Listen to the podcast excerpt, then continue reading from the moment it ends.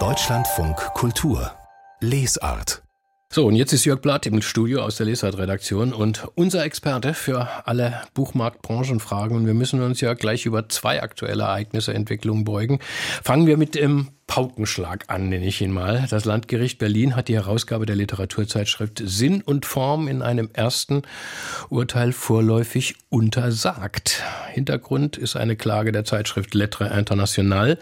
Wir haben darüber schon mehrfach berichtet. Jörg, fassen Sie noch mal kurz zusammen, worum es ging. Warum hat Lettre gegen Sinn und Form geklagt? Lettre hat eine wettbewerbsrechtliche Klage eingereicht, äh, weil die Zeitschrift Lettre sich über Verkäufe und Anzeigen finanziert, Sinn und Form aber von der Berliner Akademie der Künste finanziert wird, die ihr Geld vom Bund erhält. Ähm, das macht einen niedrigen Heftpreis von 11 Euro möglich bei hochklassigem Inhalt, das man ja auch nicht missen, den man auch nicht missen möchte. Und da sagt Lettre dann eben sehr nachvollziehbar, finde ich, das ist ein Dumpingpreis dank Staatssubvention. Und das ist auch zudem noch eine, ein Eingriff des Staates in äh, den äh, Bereich des äh, Marktes dieser Kultur- und mhm. Literaturzeitschriften, also der Presse, was verboten ist. Und der benachteiligt Lettre. Und dem hat sich jetzt das Landgericht Berlin angeschlossen? Ja, aber der hat jetzt, der Richter hat jetzt äh, viel grundsätzlicher gesagt, gar nicht wettbewerbsrechtlich, dass es in der Satzung der Akademie keine Gebührenordnung für die Zeitschrift gibt, also keine Heftpreise, keine Preisangabe für die Hefte, was sich ja ändern lässt. Und er hat ein Urteil gefällt, nachdem es eine solche Gebührenordnung geben muss, erstens, und zweitens auch einen Etat, nachdem klar ist, dass Sinn und Form sich selbst trägt, also die Akademie nicht Gelder, die sie vom Bund erhalten hat, weitergibt, etwa durch die Bezahlung der drei Redakteure, durch Arbeitsräume, durch Energie und so weiter. Was bedeutet das denn nun für Sinn und Form? Das neue Heft, das haben Sie bereits zurückgehalten, also das März-April-Heft. Ähm, und es kann nicht ausgeliefert werden, auch nicht das neue Heft wird kommen, denn erst auf der Mitgliederversammlung der Akademie im Juni wird dann die Gebührenordnung eingefügt in die Satzung. Und wenn es um diese, diesen Etat geht, mit dem klar wird, dass Sinn und Form sich selbst trägt, das dauert noch ein bisschen länger. Ich fürchte, da wird eine längere Pause eintreten. Mhm. Sinn und Form ist ja ein Traditionsfelsen der literarischen Landschaft. Also seit über 70 Jahren gibt es äh, diese Zeitschrift. Da dürfte sich allerhand Protest regen, oder? Ja, es gibt im Netz eine Unterschriftenliste von Sinn und Form. Es, wir werden da noch einiges zu lesen und zu hören bekommen, auch in den Zeitungen und bei uns wahrscheinlich auch. Und auch Lettre wird in die Offensive gehen und das Urteil und auch den Schriftverkehr vor dem Urteil äh, online stellen auf der eigenen Homepage. Und ich glaube, man muss sich auch in der Politik überlegen, wie machen wir das mit dieser Presseförderung? Oder sind überhaupt Literatur- und Kulturzeitschriften überhaupt Presse? Ich meine, die machen ja keine Debatten mehr. Wir haben eine hitzige Online-Kommunikation. Da sind Erscheinungsrhythmen von zwei, drei Monaten viel zu lang. Also man wird vielleicht eine Möglichkeit suchen müssen, eine Förderung für Kulturliteraturzeitschriften staatsfern zu organisieren, ohne Einflussmöglichkeiten, ohne Beeinflussung des Marktes. Mhm, gut, diese Entscheidung geht jetzt in die nächsten Instanzen. Kommen wir zum zweiten Ereignis, Jörg Blatt, das gestern in der literarischen Welt Schlagzeilen gemacht hat, zur Entscheidung der Leipziger Buchmesse, dem Islamischen Zentrum Hamburg, einen Stand auf der anstehenden Messe zu verweigern. Der Grund ist die Nähe des Zentrums zum iranischen Regime. Die Messe beruft sich hier auf Einschätzung vom Hamburger Verfassungsschutz, wonach das Zentrum das menschenrechtsverletzende Vorgehen, Zitat, des Iran unterstützen würde würde. Was ist das für ein Vorgang? Auf den ersten Blick könnte man sagen, gute Sache, oder?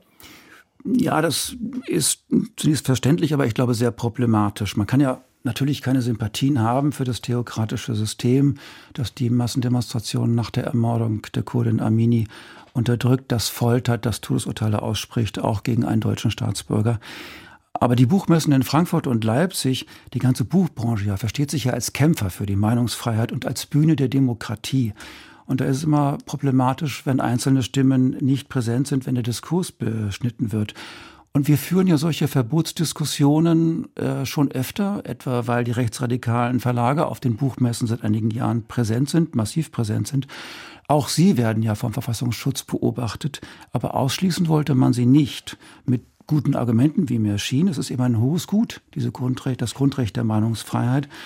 Und der Ausschuss des Islamischen Zentrums, der sieht sehr nach politischer Opportunität aus. Was meinen Sie damit? Also sozusagen, man beugt sich na, man macht auf jeden Fall hier Zeitgeist. man macht hier vielleicht eher Tagespolitik, so würde ich sagen. Mhm. Also ich, ich, dem Zeitgeist beugen, ja, auch das.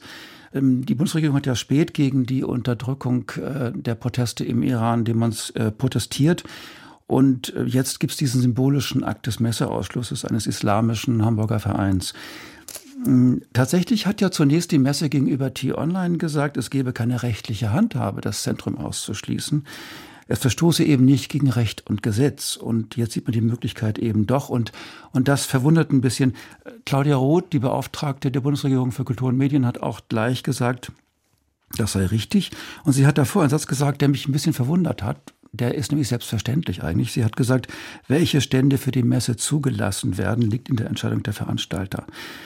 Also ich meine, das ist selbstverständlich. Natürlich weist die Messe jeden Einflussversuch zurück, aber die Messe ist nicht nur ein Unternehmen der Stadt Leipzig und des Landes Sachsen, sondern sie hat auch im Rahmen des Neustart Kulturprogramms äh, von der Bundesregierung drei Millionen erhalten. Und dieser, dieses, diese tagespolitische Ausrichtung oder diese Kriterien, diese politischen, die sind problematisch. Das ändert sich ja schnell. Schauen Sie auf Russland oder auf China. Es, es gab ja Ausschlüsse schon früher, also letzten, letzten Herbst etwa den des russischen Nationalstandes von der Frankfurter Buchmesse. Ist das vergleichbar? Nicht ganz. Da gibt es eine klare Argumentation, finde ich. Das ist ein Nationalstand, der wurde auch vom Staat finanziert.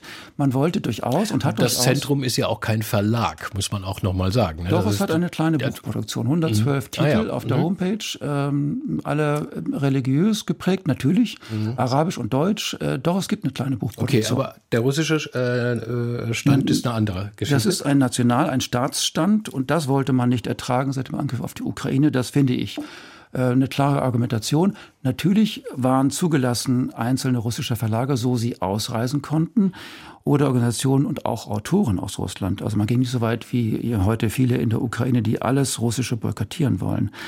Ähm, hier geht es eben um diesen kleinen Verein. Hm. Ich finde, es geht nicht um den iranischen Nationalstaat. Auch da wäre ich anderer Meinung.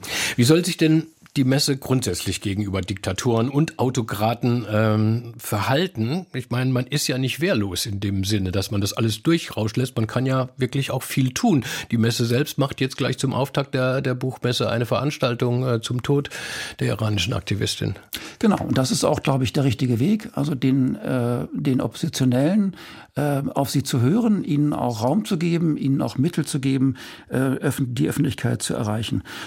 Aber dann sollte man, glaube ich, auch einfach zulassen, dass es einen kleinen Stand gibt, der sich der Kritik, glaube ich, von allen Besuchern auch stellen muss. Das ist ja auch ähm, sozusagen die Fähigkeit der, der Öffentlichkeit, ähm, die Leute wahrzunehmen und dann auf sie zu reagieren. Sollten wir Vertrauen haben auf die Fähigkeit ähm, der Leute dort auf der Messe.